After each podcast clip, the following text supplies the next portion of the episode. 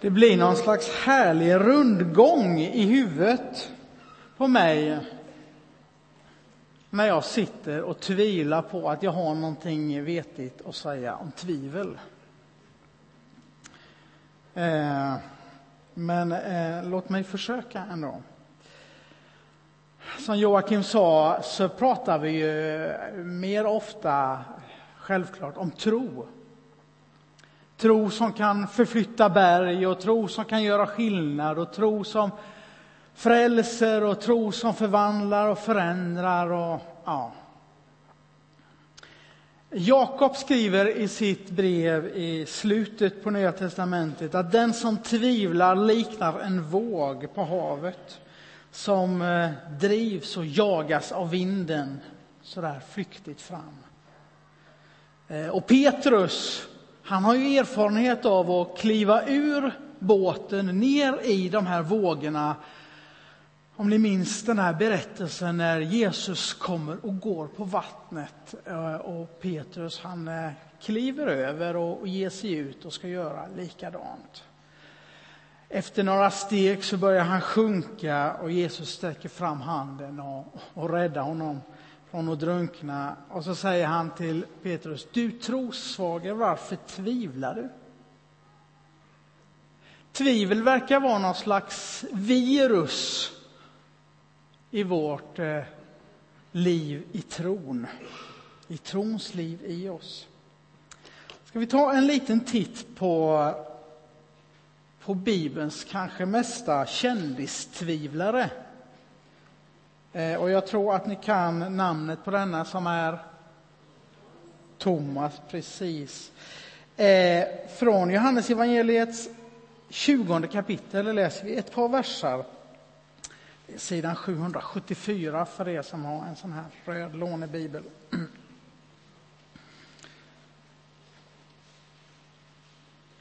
Det är eh, några dagar efter Jesu korsfästelse. Ryktet börjar gå om att eh, han inte finns, Jesus inte finns i sin grav längre. Lärjungarna sitter inlåsta någonstans och hukar sig och så rätt som det är så är Jesus där och visar sig och går igen. Och så står det från vers 24. En av de tolv, Thomas, som kallas Tvillingen, hade inte varit med när Jesus kom. De andra lärjungarna sa nu till honom, vi har sett Herren. Men han sa, om jag inte får se spikhålen i hans händer och sticka fingret i spikhålen och sticka handen i hans sida, så tror jag det inte. Han kunde inte tro. Tvivlet eh, drabbade Thomas. Eh, varför då? Ja, jag tror att, eh, att det kan ha många orsaker. Jag tror att tvivel existerar på många plan i en människas liv. Kan existera på många plan. Eh, för det första, eh, det första jag tänker på när jag tänker på tvivel, det är tanken och intellektet, det där som sitter i huvudet. Och det är ju ganska lätt att förstå, tycker jag, eh, att Thomas tvivlade. Jesus hade korsfästs, han hade avrättats, han hade begravts. Det är ovanligt, för att inte säga omöjligt, att uppstå ifrån de döda. Det visste man precis lika väl för 2000 år sedan som vi vet det idag. Eh, och det där var väl en nöt att knäcka. Och visst möter väl vi kanske samma tankenötter idag. Samma slags frågor, kanske ännu mer idag än vad man gjorde för 2000 år sedan. När vi lever på den här sidan 1700-talets upplysning och den vetenskapliga framväxten och avmytiseringen av tillvaron där vi ibland får för oss att allting i livet faktiskt måste bevisas för att vara sant med någon slags vetenskaplig metod.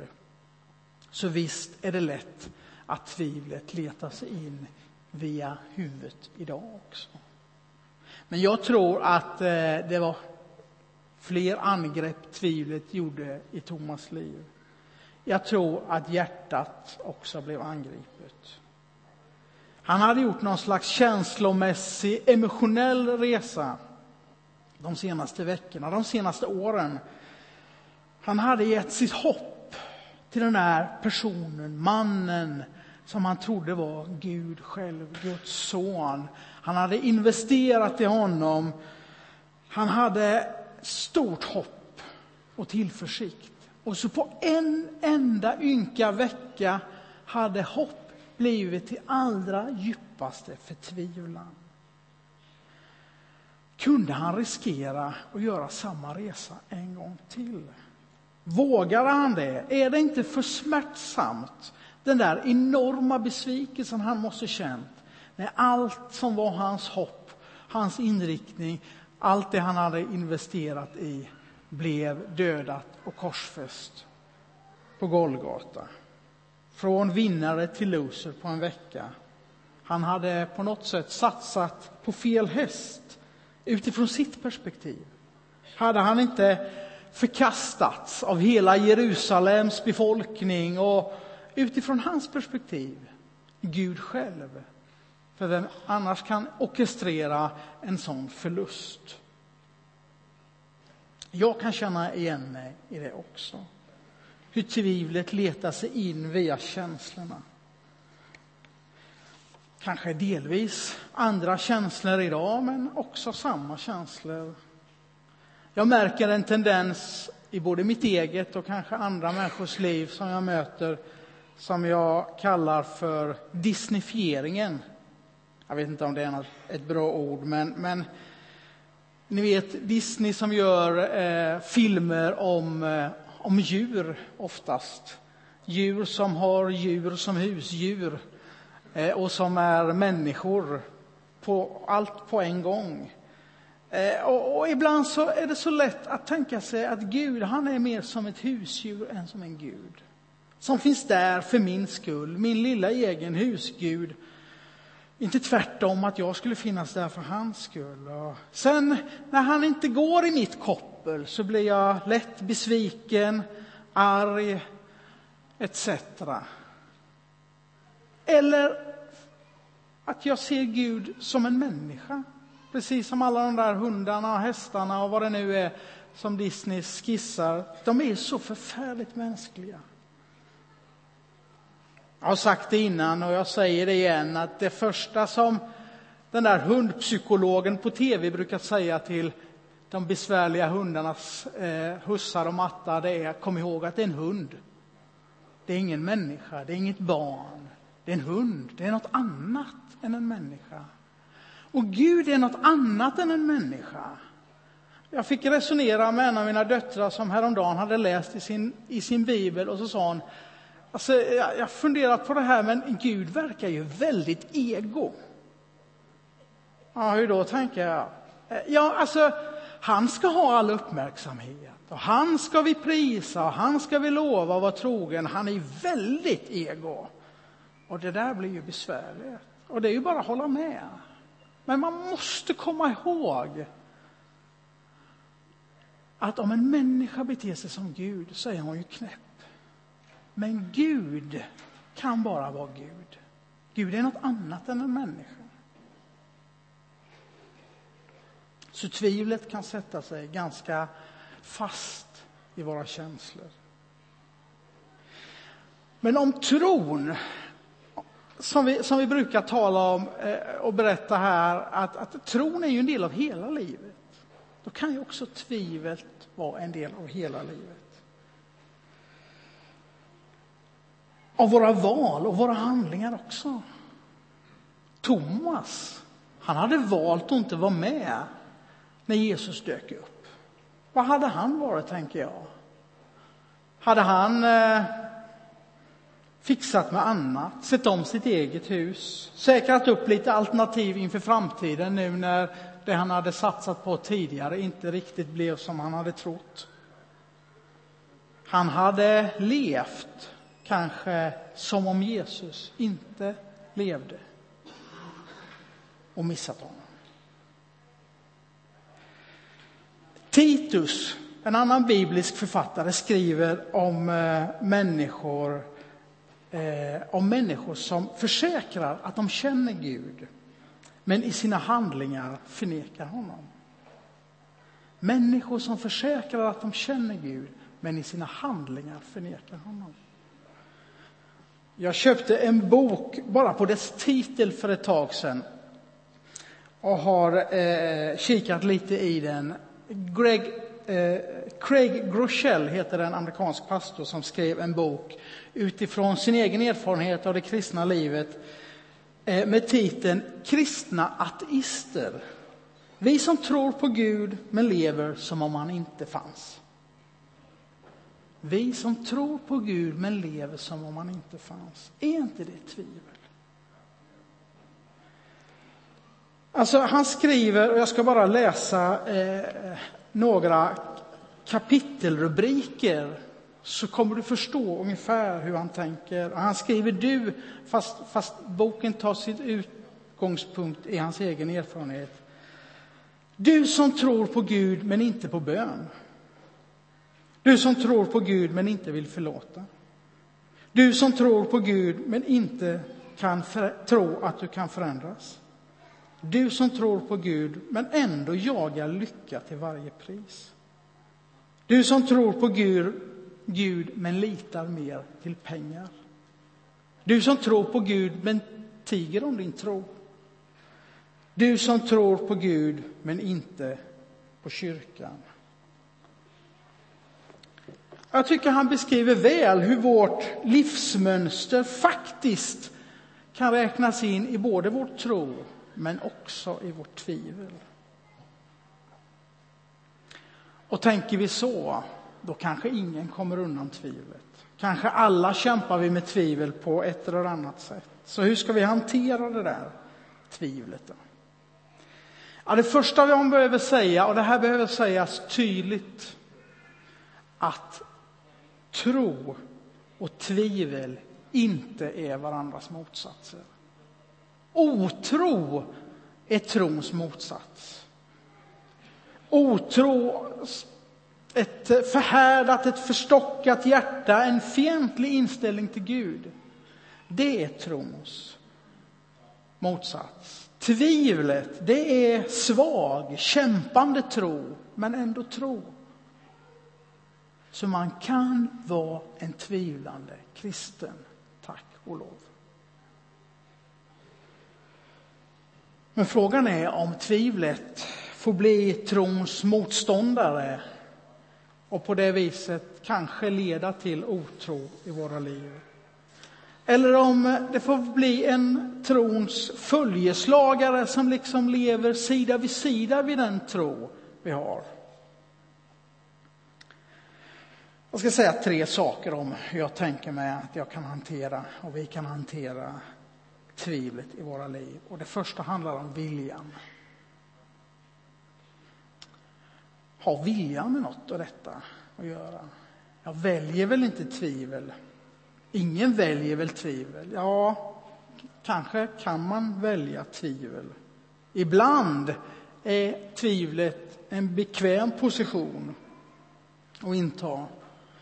Ibland är det liksom en väg förbi trons förväntningar på mig. Jesu kallelse i mitt liv. Undan ansvar, förbi moraliska val och kanske till och med för mig ett alibi för apati. Jag tror att viljan i våra liv bestämmer i mångt och mycket om tvivlet blir just trons motståndare eller trons följeslagare. När jag möter människor som tvivlar så är jag aldrig riktigt orolig när jag ser viljan att komma över, komma förbi tvivlet. Alltså jag är alltid orolig och tyngd av mitt eget tvivel. Det är min börda. Men, men när jag möter andra människor så känner jag aldrig någon riktigt stor oro för dem. Alltså viljan att tro att inte tvivla, tar inte på något sätt bort tvivlet. Det tar inte bort bördan eller smärtan av tvivel. Och kristendom är ingen gör det själv eh, eller självhjälpsreligion som säger bara du vill tillräckligt mycket så kan du. Det där brukar vi höra från nobelpristagare och sådana som vinner medaljer i olympiaden och gör andra slags stordåd. De brukar säga bara du vill tillräckligt mycket så kan du och jag tror inte på det. Det finns massvis som står på andra, tredje, fjärde plats och längre bak i leden som, som har egen erfarenhet om och som ville lika mycket som den som tog medalj, men som inte klarar det. Alltså, på det sättet gör inte viljan någon skillnad. Att bara jag vill tillräckligt mycket så kan jag lyfta mig i håret. Nej, men viljan det är Guds ingång, Guds nyckel i ditt och mitt liv. När jag inte kan så kan Gud, men inte mot min vilja. Omvänd er och tro, säger Jesus. Som något slags liksom centrum i vad den här boken talar om. Och hela, hela Bibeln är en vädjan till vår vilja. En vädjan till vår vilja. Att ta emot gåvan, att vända oss emot Gud som har vänt oss emot oss. Att se vad han har gjort och följa hans steg. Det är nyckeln in i hela det kristna livet. Så vill du och vill jag tro, vill du och vill jag komma förbi tvivlet som ett, ett motstånd emot eh, vår tro, så kan Gud göra något i det. Och för det andra tror jag vi måste vara ärliga mot oss själva. Hur ser tvivlet ut? Hur ser det ut på riktigt i mitt liv? Vad är det egentligen jag tvivlar på och om? Och vad behövs? Vad tror jag behövs för att tvivlet ska försvinna? Thomas han var, verkar vara snabb att uttrycka och vara ärlig med sitt tvivel. Och han verkar vara också snabb med att diagnostisera vad som skulle kunna liksom hjälpa honom runt tvivlet. Han ville se och han ville känna. Se med egna ögon, känna med de egna händerna. Är inte det en bra övning? Vad, vad, vad, är, det, vad är det egentligen som, som mitt tvivel grundar sig på? Och vad tror jag själv skulle hjälpa mig förbi, runt eller i mitt tvivel? Om vi tar samma indelning som, som jag gjorde innan med huvudet och hjärtat och händerna, med intellektet, känslorna och handlingarna så kan jag väl fråga mig, är det, är det ett intellektuellt tvivel jag har? Är det Guds existens, skapelsen, utvecklingsläran? Är det miraklen i Bibeln? Är det Bibelns trovärdighet? Är det Jesu uppståndelse? Är det hans närvaro här och nu som inte jag får ihop? Det som kanske rimmar illa med nutida gängse verklighetsuppfattningar Alltså, just den här delen tycker jag för min del är, är det som är allra lättast att möta. Det intellektuella eh, resonemanget kring trons bekymmer. Eh, för att det är ett av mina intressen kanske, men också för att det finns så väldigt mycket att ta del av. Det finns massvis skrivet och den eh, genren brukar heta apologetik, ett gammalt grekiskt ord som betyder försvar, försvaret för tron, som ofta stor del inriktar sig på just de intellektuella svårigheterna och bekymren. Det finns som sagt massvis med böcker, det finns massvis med goda föreläsningar, både live runt om i stan och, och på, på internet. Och, och, det finns kurser och du kan gå en alfakurs med mig här i mitten av september eller du kan ringa mig eller prata med mig eller ta tag i mig så ska jag ge dig hordvis med resurser för att hantera det. För att lägga lite energi i att eh, hantera våra tvivel. Hjärtat och känslorna tycker jag är svårare. Känns Gud långt borta? Väntar vi fortfarande på det där bönesvaret? Känner jag mig besviken över Gud? Misstänksam mot Gud, mot att han är så god. Framförallt mot mig, som, som det alltid sägs. Är jag drabbad av anfäktelse? Det är väl ett tjusigt gammalt ord. Jag tänker på Kapten Haddock, han i Tintin, vet ni, använder inte han det? Anfäktelse. Eh, det där är en specialare när det gäller, eh, när det gäller eh, tvivel. Anfäktelse. Där vi känner oss utanför Guds kärlek. Där Guds nåd kanske gäller alla andra utan jag. Gud älskar alla, men han kan inte älska mig. Jag är bortom all räddning och nåd. Tvivlet riktas egentligen inte så mycket mot Gud utan mot mig själv och min egen uselhet. Det brukar kallas anfäktelse. Men egentligen så krymper det Gud till en liten Gud och säger att hans kärlek kan inte nå en sån som mig. Hans nåd kan inte nå en sån som mig. Och så gör det mig väldigt, väldigt speciell. Jag är den enda människan i tillvaron i detta universum som råkar undgå Guds kärlek. Jag är den enda människan som inte kan ta emot Guds nåd. Som sagt, det här tycker jag är mycket svårare att möta. De känslomässiga tvivlen på Gud. Och... Men det finns två huvudfrågor, tänker jag, man kan ställa sig. Vi kan resonera omkring. Det är det ena, vad hade jag förväntat mig av livet? Vad bygger mina förväntningar på? Vem hade lovat allt det där? Vad har Gud lovat i den andra frågan? Hade jag andra förväntningar?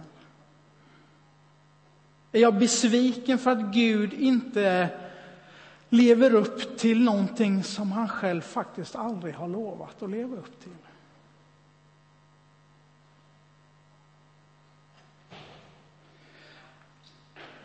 Och här får man vända lite på perspektivet. Hur många böner har Gud faktiskt svarat på? Hur mycket gick rätt och gick bra idag? Hur har gudsmän och gudskvinnor genom tiderna hanterat känslan av besvikelse och utlämnad, att vara utlämnad? Ja, här finns en massvis med exempel, inte minst i Gamla testamentet. Hordvis med ett exempel hur man kan faktiskt hantera alla möjliga mustiga känslor av eh, sorg och besvikelse och ändå lita till Gud. Saltaren, jobb, några exempel. Och jag tror att det viktiga här är att, att ha någon att prata med. Jag tror inte vi löser det själva i vårt inre med vår egen kamp. Finns det en öppen och ärlig husgrupp? Vi önskar att alla grupper av kristna människor vore på det viset, men det är ju inte på det viset. Har du någon vän du kan prata med?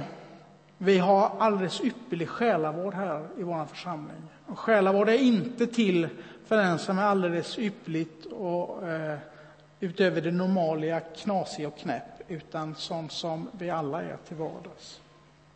Det finns ett gäng pastorer som gärna pratar. Framför allt tala med Gud själv. Är det någon som klarar av alla slags känslor, all sanning, hur hurdan den än ser ut, så är det Gud själv. Alla beskyllningar och känslostormar klarar Gud av. Psalm 22. Min Gud, min Gud, varför har du övergivit mig? Jag ropar förtvivlat, men du är långt bort. Det finns horder med salmer som börjar på det viset, i de känslorna. Klagovisorna, kapitel 2, vers 20. Se, Herre, och betänk, vem är det du behandlar så? Ska kvinnor behöva äta sina barn, dem som de har fött? Ska präster och profeter dödas i Herrens helgedom? Här finns alla möjliga mustiga känslor. Uttryck det för Gud. Min erfarenhet är att när jag har rasat av en stund inför Gud, mina känslor och mina beskyllningar och mina stormar och min förtvivlan och skrikit en stund på varför han är så tyst så tar mina ord slut. Och kvar är Guds närvaro. Som tycks säga, jag är här, jag lyssnar, jag finns oavsett. Men tvivlet kan ju också sitta i händerna. Hur hanterar jag det? När jag tycker att jag ständigt gör det som Gud inte tycker att jag ska göra. Och jag misslyckas hela tiden med att göra det som jag tror Gud vill att jag ska göra. Ja, vi är i gott sällskap. Apostel Paulus själv säger det goda jag vill, det gör jag inte och det onda som jag inte vill, det gör jag. Och ändå säger Jesus, om någon vill göra Guds vilja så ska han förstå om min lära är från Gud eller om jag talar om mig själv. Alltså om den, den som sätter Guds vilja, den som sätter tron i händerna, den ska förstå någonting om Jesus, om kristen tro. Om vi testar, om vi prövar, om vi övar oss, så liksom sipprar tron in i livet, genom händerna, in i hjärtat och in i tanken. Det är vad Jesus lovar. Vi läste väl fler än kanske vanligt, tror jag. Pernilla Wahlgrens blogg här i veckan. Hur många läste den? Ja, en del. Eh, jag kan inte skryta med att det var så där jättefrekvent. Men, men eh, under kan tydligen ske, var rubriken för hennes blogg den eh, 14 augusti. Hon berättar hur hon satt på ett tåg och så tjuvlyssnar hon på någon som sitter jämte. Där sitter en kille, jag tror det var en ung kille och en äldre dam. Och hon hör hur den unga killen pratar om sin gudstro för den äldre damen. Och så besvarar damen med att berätta om eh, verken hon har i armar och i axlarna. Då säger killen, jag kan be för dig. Jaha, tack, säger hon. Och så ber killen för damen, mitt i tågvagnen. Och så frågar han efteråt, hur känns det? Ja, hur menar du? Ja, kan du lyfta armarna? Nu menar du? Ja, just det. Och så lyfter hon armarna. Nu är det här så väldigt smått.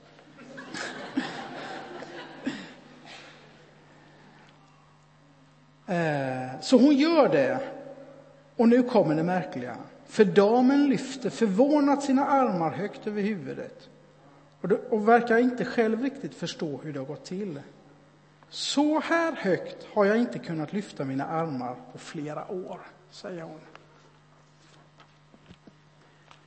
Det var väl ett spännande litet experiment? Var det inte det? Ett sätt att testa om jag beter mig som om Gud fanns. Så finns Gud. Kan det vara så? Jag ska hänvisa till en liten, eh, eh, en liten föreläsning som jag, jag tror jag hänvisat till det tidigare, som finns på en, en sida för föreläsningar som heter ted.com. Jag tror det kom upp där. Eh, eh, journalisten som håller föreläsningen heter A.J. Jacobs och han håller han gör experiment med sina egna liv och han är agnostiker men han testade under ett helt år att leva bibliskt enligt alla Bibelns regler. Gamla och nytestamentliga om vartannat. Eh, och det är väldigt, eh, väldigt eh, underhållande. Och så säger han så här, mitt beteende ändrade mina tankar. När jag låtsades vara en bättre människa blev jag en bättre människa. Och så beskriver han hur en agnostiker kan få vördnad för det heliga. Han har inte blivit troende, han har inte blivit kristen av detta. Men han berättar om hur någonting händer, någonting av tron kommer in i hans liv. Han hade alltid, som så många av oss, trott att det kommer i tankarna först och händerna sist. Men tron kan sippra in genom händerna. Och det är detta också som vi försöker strukturera i församlingen med våra strukturer, det vi kallar verksamheten. När vi åker till Sagåsen tillsammans, när vi har second hand-butik, när vi försöker göra en, en, en bra eh, fritidssysselsättning för barn och ungdomar så handlar det om att sätta, sätta tron i händerna och på det sättet också föra in tron i livet. Så därför får också den som tvivlar, också den som inte vet om den tror, vara med och försöka sätta tron i händerna. Jag tror också tyvärr att det är på, på andra hållet. Om vi beter oss på ett sämre sätt så kommer vi bli mer och mer tvivlande. Till syvende och sist, till syvende och sist så handlar det om Jesus. Det är i mötet med Jesus Kristus som det händer något hos Thomas. Låt oss eh, läsa fortsättningen på det vi började med. Från vers 26. Han har sagt att han inte kan tro utan att se och känna. En vecka senare var lärjungarna samlade igen och Thomas var med. Då kom Jesus, trots att dörrarna var reglade, och stod mitt ibland dem och sa frid åt er alla. Därefter sa han till Thomas. Räck hit ditt finger, här är mina händer. Sträck ut din hand, stick in den i min sida. Tvivla inte, utan tro. Då svarade Thomas, min Herre och min Gud. Jesus sa till honom, du tror därför att du har sett. Saliga de som inte har sett men ändå tror. Hela Thomas agenda visste Jesus om och ville möta. Men hela Thomas agenda, hela hans kravspecifikation, alla hans villkor för tron tycks inte alls vara viktiga i det läget. Då bekänner han Jesus Kristus som Herre och som Gud. När han får möta honom själv och i allt det där sökandet vi gör med intellektet och, och, och i samtal, i böcker och i föreläsningar, i, eh, i hjärtat, i våra händer, allt det vi gör. I allt det så är det Jesus Kristus som person som vi söker. Det är han som kan göra förändring. Inte våra handlande, inte vår vilja, det är honom vi får ta emot. I mötet med Jesus så förvandlas och förändras allt. Låt mig sluta med ett citat från eh, Judas brev, det första kapitlet. Han skriver till en församling som brottas mycket med, med vad tron är och, och tvivel. Och så skriver han, håll er kvar i Guds kärlek och se, och se fram emot att vår Herre Jesus Kristus ska förbarma sig och ge er evigt liv. Somliga, sådana som tvivlar, ska ni ha förbarmande med och rycka ur elden och rädda. Amen. Låt oss be. Tack himmelske far att vi får vända oss i tro till dig. Men också ta med allt det som är svårt. Allt det av tvivel, av undran och frustration som vi tänker, som vi känner och allt det av tvivel som vi gör, Herre.